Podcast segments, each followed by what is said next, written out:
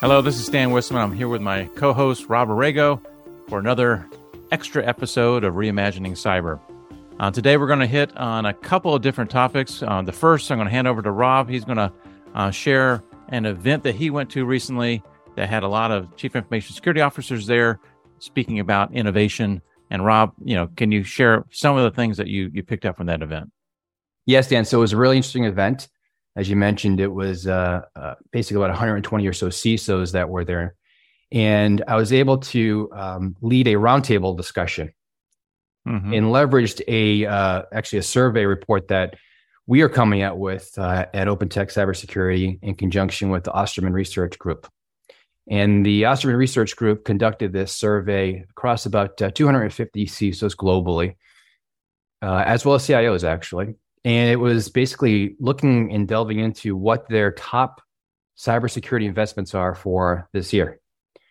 And what was interesting coming out of um, you know some of the findings in that report that I wanted to leverage for that roundtable discussion to get a lot of good kind of you know exchange amongst the different CISOs in the audience. Yeah, affirmation yeah. that they they they are, are truly it's, aligned with what the survey. It's exactly right. Is it aligning to what you're seeing out there and what your initiatives right. are? Right.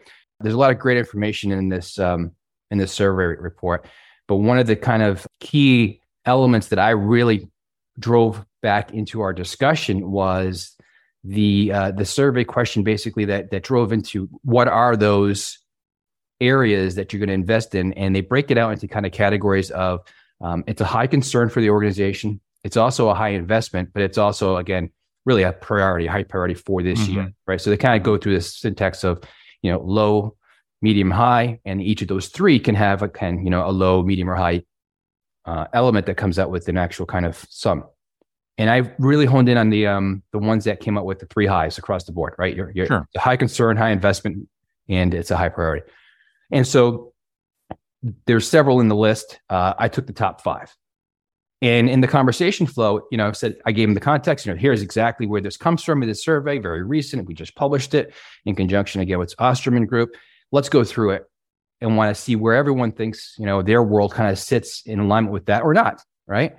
And so if I kind of walk you through really quickly the top five, the top five in order, right? The first one came in as securing the cloud, securing the cloud with, you know, different um, different CSPs, right? We're seeing a lot of multi-cloud now. It could be anything that's cloud oriented, so cloud data warehouses, so anything cloud oriented, securing mm-hmm. that environment, right? That was number one. Number two was dealing with ransomware. So, how are you preparing and protecting against ransomware? And then, how are you actually recovering in the event and of a topic we've covered several times. Many times. Yeah. Absolutely. The third was all around uh, data. So, how do you have a handle on what data you have, uh, visibility to that data, right? The data discovery, classification, and also how you protect that data.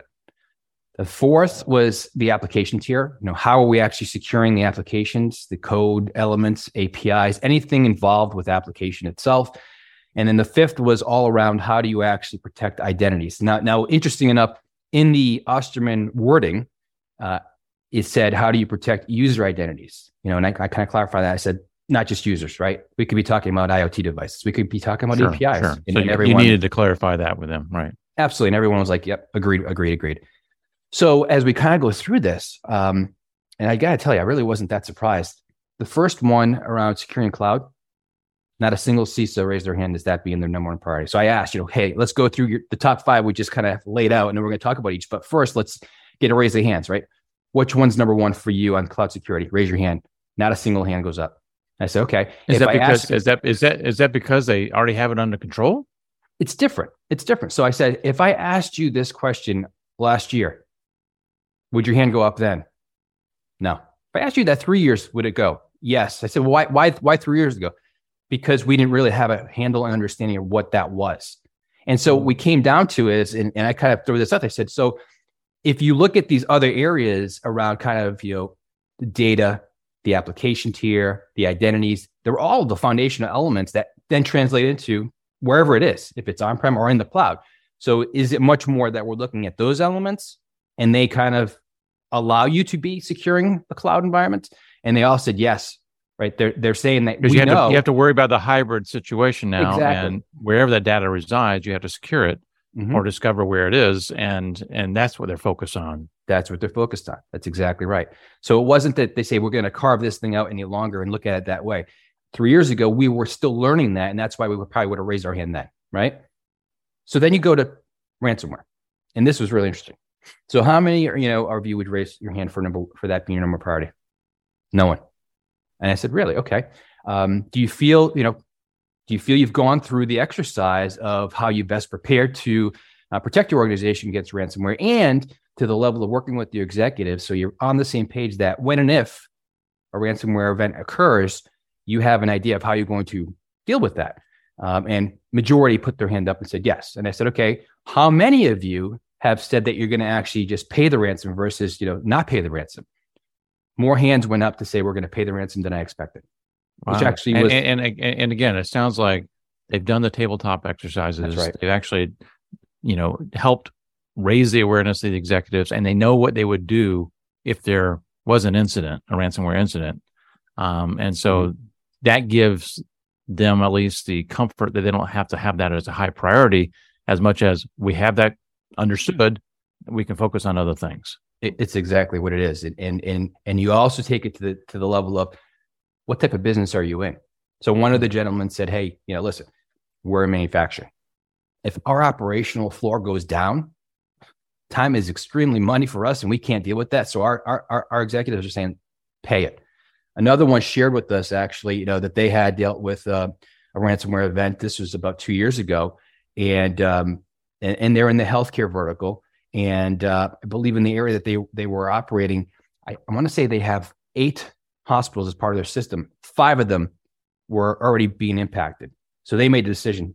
We're paying. We got to move on. And again, so so it depends again on you know what is your business and what's your appetite.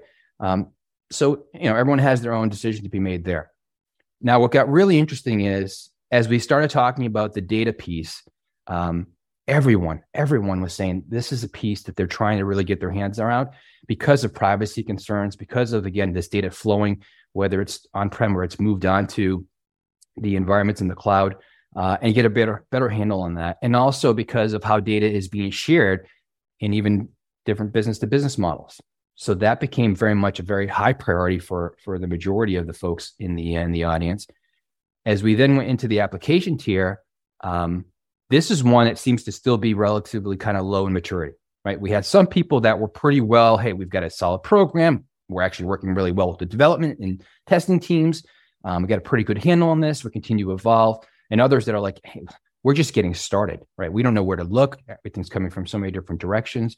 So a lot of lessons learned, and that was a really good conversation for you know uh, enlightening others that needed the help, and again, just you know others that might be further ahead in what they're looking at next. So that and I, and I want to I want to talk to that in a minute with what I want to share. So yeah, yes, that's good. Yes, definitely. And then the fifth one was all around the identities I mentioned, right? So protecting the identities, and again, that could be a user, that could be API, that could be a you know an IoT device, you name it. Um, sure. And that one again was was one where the hands went up as another very high priority for them. And it was much more about you know again this this whole shift that's happened over the last few years about really as they kept on saying, hey, listen, identity is the new perimeter, identity is the new perimeter. Okay, we've all heard that, but still getting their um, their kind of you know capabilities in place the right way is what I would say. We had a lot of them saying, hey, we have elements of our identity access management programs in place. We have gaps in other areas that we're trying to figure out. We have some things that we may not still kind of want to move forward with. And then we have other people who have, hey, listen, we've done a lot of this stuff ourselves. It's homegrown, right? We've we've we built the kind of integrations with Active Directory and other things a to make of, it work. A lot of custom development. Yeah, it's all custom. And and and we can't do this any longer, right? We can no longer rely on that one person that actually created that for us and is operating and managing it for us and it doesn't scale necessarily. It doesn't scale. It's a need. huge risk. What happens if they leave? What happens if, God forbid, something else happens to the person? And now what? So, you know, looking at figuring out what they're going to do next from a commercially available kind of capability. Um, so all in all, when you when I when I went back around and said, okay, now that we've had the discussion on these top five that the Osterman Research Report came out with, let's go back and ask the question again. Where, where's your investment? We already kind of have the answers. We've been talking, right? We, we figured this out along the way. And um, again, no one raises their hand for the cloud. No one raises their hand for the uh, the ransomware. Right? It's, it's not it's not even in the top three. So that didn't change. Didn't change at all. Nothing changed, right? Even with the conversation, nothing changed. The the the I would say that the data, the application, and the identity kind of elements were just about equal, maybe more on the data and a little on the app, and then the identity. I would say maybe in that order. Um, mm-hmm. But again, it, it was just a really good conversation to want to see kind of, hey, what's your perspective from what their survey findings were? How does that translate to you? But also an opportunity for all of us, right, to to engage in that discussion and learn from one another on some different approaches that people are taking that are beneficial for them to be able to apply. No, that's great. It's always nice to actually have that kind of engagement to see if the yeah. um, the analyst reports or the surveys that we see and digest yeah, are exactly. are um, are aligned with what you're actually seeing in the field. And I had a similar kind of experience. You know, we had another survey that we jointly did. Um, this one was with Dark Reading, right? Um, and it sort of pulls that thread of, of, the application tier you were talking about earlier, but it's the state of code security, the AppSec maturity marathon uh, that we co-sponsored. And so, you know, this this re- this report, this survey came out, and I also had an event this week, and and it was focused on AppSec, and so I had a chance to sort of see if some of the top findings out of this survey uh, that was reported by Dark Reading uh, aligned with what I heard. Um, so let me just go through some of these top findings. You know, we, you know, the first one is around DevSecOps. Um, and, and, and, and I think it's also fair to say that it's interesting. The, the way they did the survey, they did distinguish between large organizations and smaller organizations and, and small being 5,000 or less. Um, and, and that helps with some of the results here because like, you know, the question around, are you implementing DevSecOps? 57% say yes. And that seems relatively low, but large organizations is up in the higher 60s. It's the smaller organizations that are struggling with DevSecOps implementations. Um, there, there were a number of organizations that um, are, are still about to start. You know, they're claiming they're going to be starting this next year. 30%, you know, we're claiming they're going to be starting, whereas like 14%, nope, we're not going to do it. Um, and I think the other aspect of that um, distinction between large and small um, a number of smaller organizations are still like 60 plus percent are doing manual code review and manual pen testing which i you know again in this day and age where we've matured our our tooling to a point mm-hmm. where you know it's accessible at a variety of different levels of cost and maturity um, i was kind of surprised by that I, I i would expect more but even from covering kind of that topic within the CISO roundtable it, it validates what you're seeing in the mm. document report.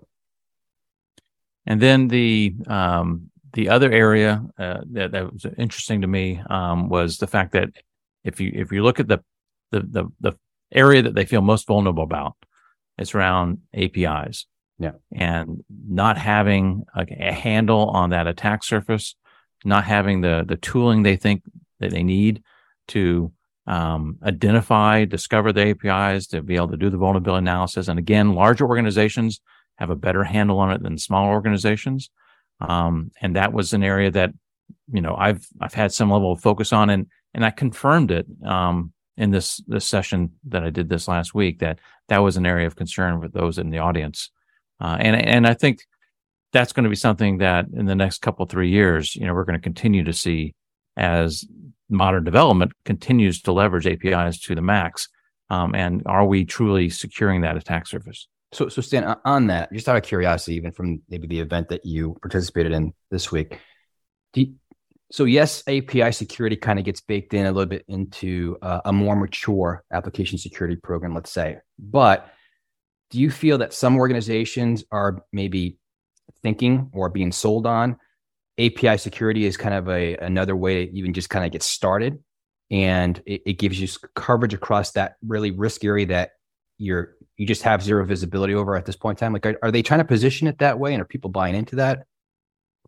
Well, I mean, I don't know. When you say get started, what do you mean by that? So, so if if I'm an organization that is really just you know doing a lot of the basics, more manual process on going through and doing pen tests, doing some findings, you know, and, and I really haven't gone into doing things around dynamic or static code analysis.